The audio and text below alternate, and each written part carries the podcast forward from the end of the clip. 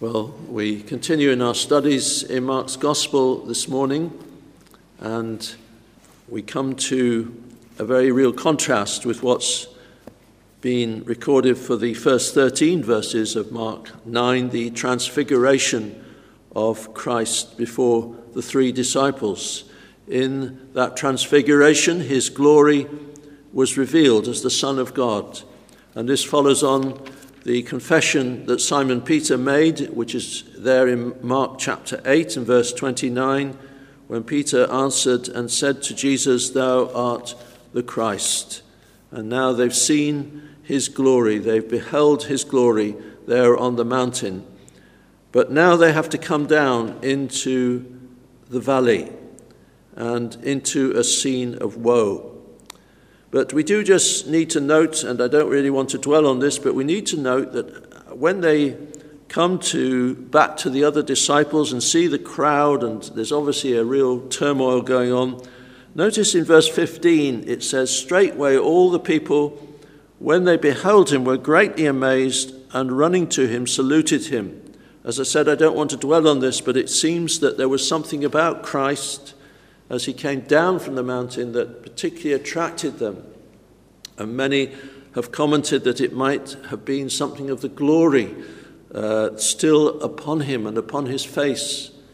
Uh, remember that when Moses had communed with God in the mountain, that his face shone. He didn't know it, but his face shone, and the people couldn't bear the sight, and they uh, and he covered his face. Uh, and it may be something like that. There was something of God's glory still upon him. But really, what we have in this passage before us is a huge contrast. In the one case, heaven is very present. In the other case, we can say that hell has drawn close. It is an attack by Satan upon this boy. Uh, the other passages in the Synoptic Gospels make clear that he is a young boy. He's not a, a son who's, let's say, in his 20s or 30s. He is a young boy. We don't know exactly how old. But he is clearly, and the narrative here records it, that he is possessed by an evil spirit. Demon possession.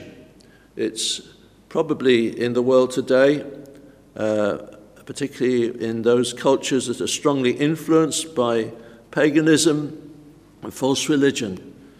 Uh, and very likely there are a few cases at least about. But as we know from the Gospels, in the days of Jesus' incarnate ministry, there were many manifestations of demonic activity, strong manifestations, and this not least amongst them.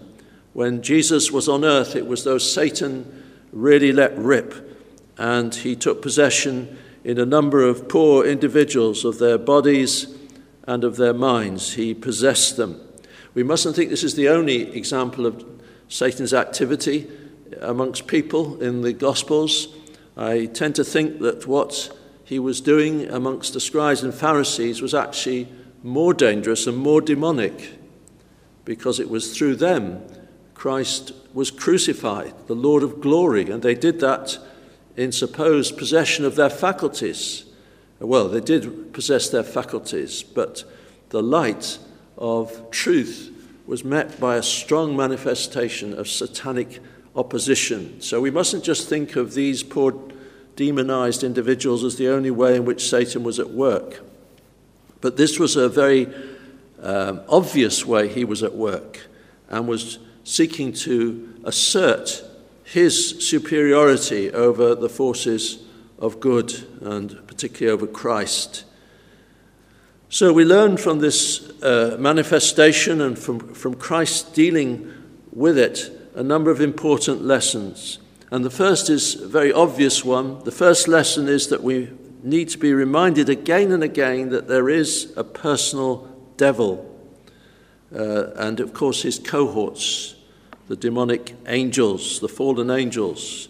But there is Satan, a fallen angel, Lucifer, son of the morning, originally once bright and perfect, created perfectly good, and I don't think he would like to be reminded of either point. Firstly, that he was created, that he's not God, and secondly, that he was originally perfectly good. But now, through his pride, he's fallen and he's absolutely committed to opposing God. But as the Bible makes clear, his days are numbered. He's heading for the lake of fire. And in the presence of Christ, particularly with the Gadarene demoniac, he makes it obvious that he knows where he's going as he begs Jesus not to send him into the abyss at that point.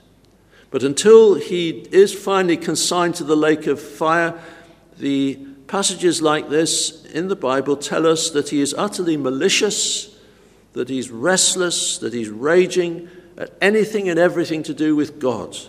And so it continues down until Christ returns. And he's prepared to attack anything and everything to do with God wherever he sees it. So he wants to ruin creation and he wants to ruin the image of God in man. And that really explains what's going on here with this boy, this young lad. Uh, here we we read the description a dumb spirit, wheresoever he takes him, he tears him, and the boy foams and gnashes with his teeth, he pines away, and then he's there on the ground, wallowing, foaming. Sometimes he throws himself into the fire, sometimes he throws himself into the water. And that's what he's trying to do with this boy to completely erase the image of God in him, to erase anything of life in him, because Satan can only ruin. Really, he hasn't creativity. He's got creativity in the realm of malice, but in the, even in that realm, there's no real creativity. He can't produce anything positive. And we need to note that as one of his many limitations. As Jesus says, the thief comes only to steal and to kill and to destroy. So we cannot doubt that there is a personal devil. And no naturalistic explanation can explain the sheer wickedness and malice and vile selfishness that we see in our world today, that crops up everywhere. Evolutionists, yes, they have a problem explaining creation, but they also have a problem explaining evil. It's not just the evil of randomness, which may hit people at different random points, it's the, it's the problem of sheer gratuitous nastiness. And this great liar, Satan, the author of sin, he finds a ready ally in the sinful hearts of men and women not converted to Christ, where we all were once. There is an ally there. As the Apostle Paul says, Satan, the prince of the power of the air, the spirit that now worketh in the children of disobedience.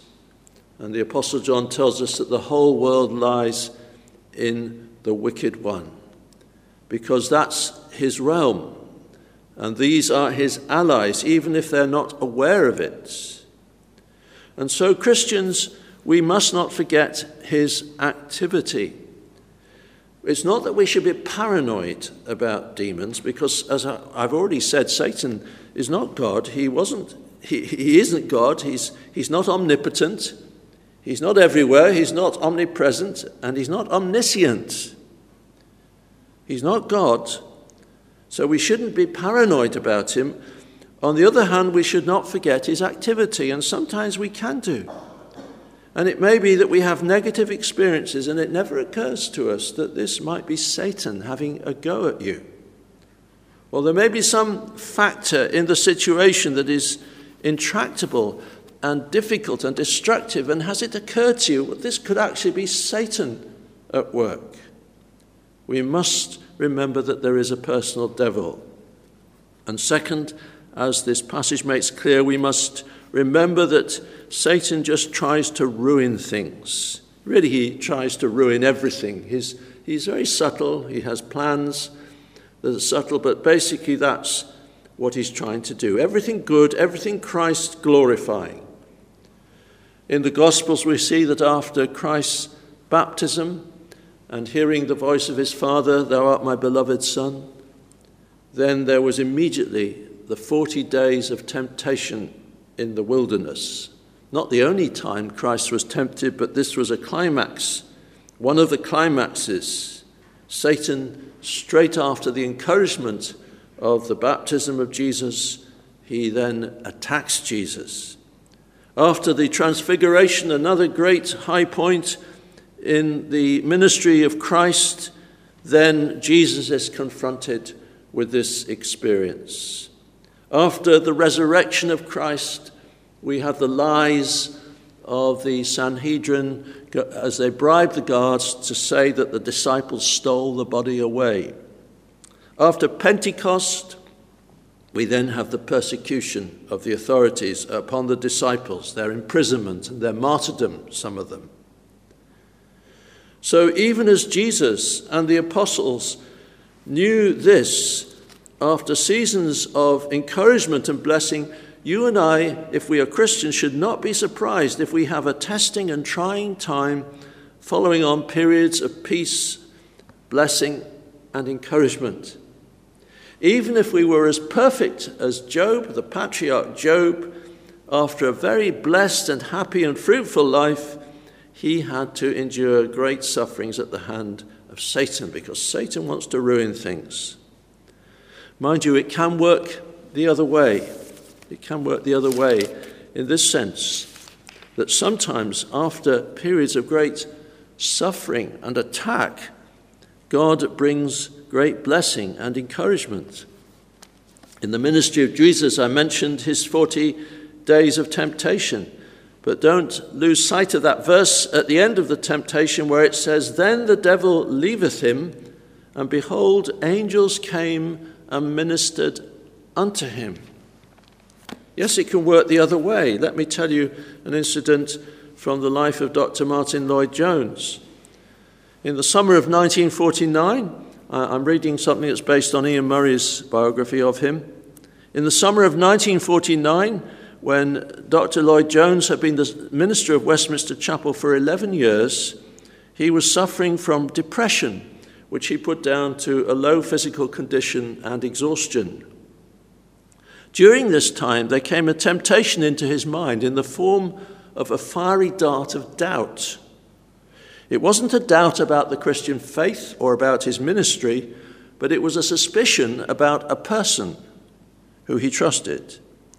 The doubt was entirely with founda- without foundation, and he didn't give way to it for a moment. Yet it continued nagging him more and more and put him into an agony of spirit. And he traced really the attack down to a temptation to him to be proud. Now, he was due to have treatment already before this all happened for catarrh in a nursing home near Bristol. And there he spent about two weeks on his own in a private room. Besides his usual reading of Scripture, he had with him some writings of A.W. Pink, an author, he, a Christian author he often found helpful. But over the next few days, nothing seemed to give him any spiritual comfort. Then one morning he awoke soon after six o'clock in the morning in an agony of soul and feeling a sense of evil in the room. He started dressing then at that very moment, his eye caught just one word on the page in a sermon of Pink's laying open beside his bed. The word was glory. And Lloyd-Jones says that instantly, like a blaze of light, he felt the glory of God surround him. Every doubt and fear was silenced. The love of God was shed abroad in his heart. Heaven became near and he was brought into a state of profound joy that lasted for several days.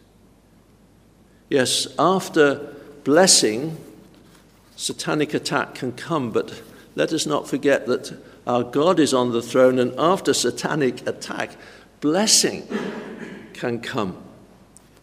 But perhaps we just need to keep hold of the particular point that there is a devil and he does try to ruin things. And that leads us to the third lesson that's here in our passage.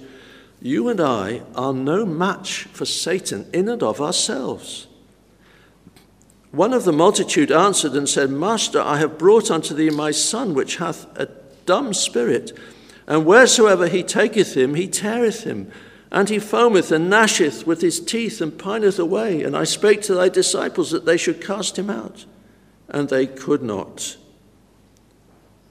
Why couldn't they do it? Well, notice the response of Jesus as Jesus speaks to this man and to the people, and no doubt to his own disciples. O faithless generation, a generation without faith. How long shall I be with you? How long shall I suffer you? Bring him unto me. And it's clear from the conversation later with the disciples why could not we cast him out? He says, This kind can come forth by nothing but by prayer and fasting. There's something just to say about that phrase in a minute, but it's quite clear that whatever they were relying on, they weren't entirely relying on God. Because with God, all things are possible.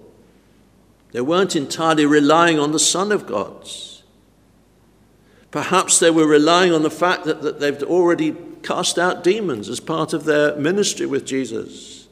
Perhaps they were relying on past victories over evil. Perhaps they were relying on the immense privileges they had of being amongst his disciples and conscious of being a disciple of the Messiah. They have confessed that he is the Christ, and perhaps they were feeling rather pleased about that. But now their own powerlessness and helplessness is revealed, and we need to remember that we are no match for the devil. However long you've been a Christian, however deep and blessed your experiences of God and of Christ, you are no match. None of us is any match for the devil. But notice, even having reproved them for their lack of faith, and shown that it does distress him greatly. How long shall I be with you? How long shall I suffer you? Notice Jesus doesn't walk out on them, he doesn't leave them and say, I've had enough of you, I'm going elsewhere, to find some other disciples. Instead, he first heals the boy and then he continues with the disciples in the house where they can privately converse with him. It reminds us that while we cannot do it, and while this is often a long, long lesson to us to learn that we can overcome evil, but only through God, that God doesn't, He doesn't uh, lose patience with us. He is patient and kind with His people. But let us learn the lesson, friends. Let us learn the lesson that the Corinthians had to learn. For though we walk in the flesh, we do not war after the flesh. For the weapons of our warfare are not carnal, but mighty through God to the pulling down of strongholds, casting down imaginations and every high thing that exalteth itself against the knowledge of God, and bringing into captivity every thought to the obedience of Christ. We do all that. We cast down those things, those uh, imaginations and those thoughts and those ideas in the hearts of people only through the power of God, by His Word, by His Spirit. It takes perhaps a lifetime to learn what that entails. That only God can progress the kingdom of God. Only God in Christ can build the church. Only God in Christ can convert someone. Only God can cast out the sin and wickedness from people's hearts. We cannot do it. Doesn't matter how many people we have, it doesn't matter what program we lay on, it doesn't matter how much we have that impresses the world. Only God, using His word in people's hearts, can do it. so we cannot do it. but this leads us, fourthly, to this lesson, excuse me, that Christ is supremely more than a match for Satan. We can compare here the dire situation, the child being torn and tossed, tossed into the fire, tossed into water. He cannot control himself. He's under another power. Uh, we can compare that with the absolute power of Jesus demonstrated here. The people come running, they sense something is going to happen, Jesus is going to do something. And they come running to see it because they want to see what's, they're full of a desire for signs and wonders. And he rebukes the foul spirit, saying unto him, Thou dumb and deaf spirit, I charge thee, come out of him and enter no more into him. Now, he didn't have to say it, he could have just done it, but he says it for the sake of the crowd, that they might know that he has done it, Jesus has done it. The Spirit cried and rent him sore and came out of him, and he was as one dead, insomuch that many said he is dead. Maybe he had died, we don't know. But Jesus takes him by the hand, lifts him up, and he arose. You see, Christ isn't wrestling and struggling here and finding it hard to win this one. But just as with the Gadarene demoniac, he expels the powerful demon, and his word has power and authority come out of him and enter no more into him. This reminds us that Jesus came to crush, to bruise the serpent's head, that he is the mighty Christ, the Son of God. Uh, notice what the Apostle John says about him in his first letter. He says, He that commits sin is of the devil, for the devil sins from the beginning. For this purpose the Son of God was manifested, that he might destroy the works of the devil. In Colossians 2, we are reminded of this aspect of Christ's victory on the cross. Many things happened at the cross, but one of them was victory over the devil when he spoiled principalities and powers. He made a show of them openly, triumphing over them in the cross. Because it was there, their power was shown to be broken as he paid the price to redeem sinners. In 2 Thessalonians, chapter 2, the apostle is speaking about the mystery of iniquity and the Antichrist and things like that. And he speaks about that wicked being revealed, whom the Lord shall consume with the spirit of his mouth and shall destroy with the brightness of his coming. That no doubt has reference to the second coming of Christ, but I think it also has reference to what Jesus does when he comes in revival power. The spirit of his mouth is the preaching of the word. The brightness of his coming is when he comes, the day of visitation into people's hearts. He has power to conquer Satan, to cast out Satan, whether we're thinking of these rare cases of demon possession or whether we're just thinking of him casting out sin and selfishness and wickedness from the hearts of people. Christ can protect and watch over each one of us, but we need to arm ourselves for the battle, especially in days such as ours, which are so difficult and so discouraging and confusing. And yes, He does have all power in heaven and in earth, but we too must put on the whole armour of God, as Ephesians 6 makes clear.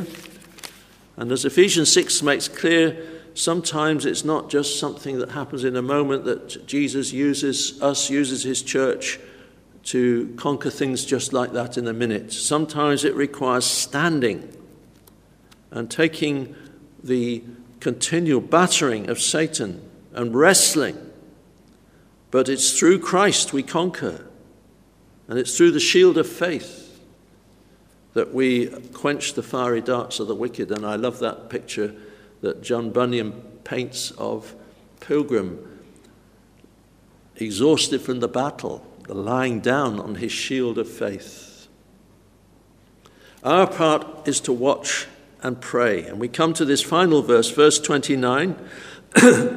the disciples ask him privately, Why could not we cast him out? And he said, Jesus said to them, This kind can come forth by nothing but by prayer and fasting.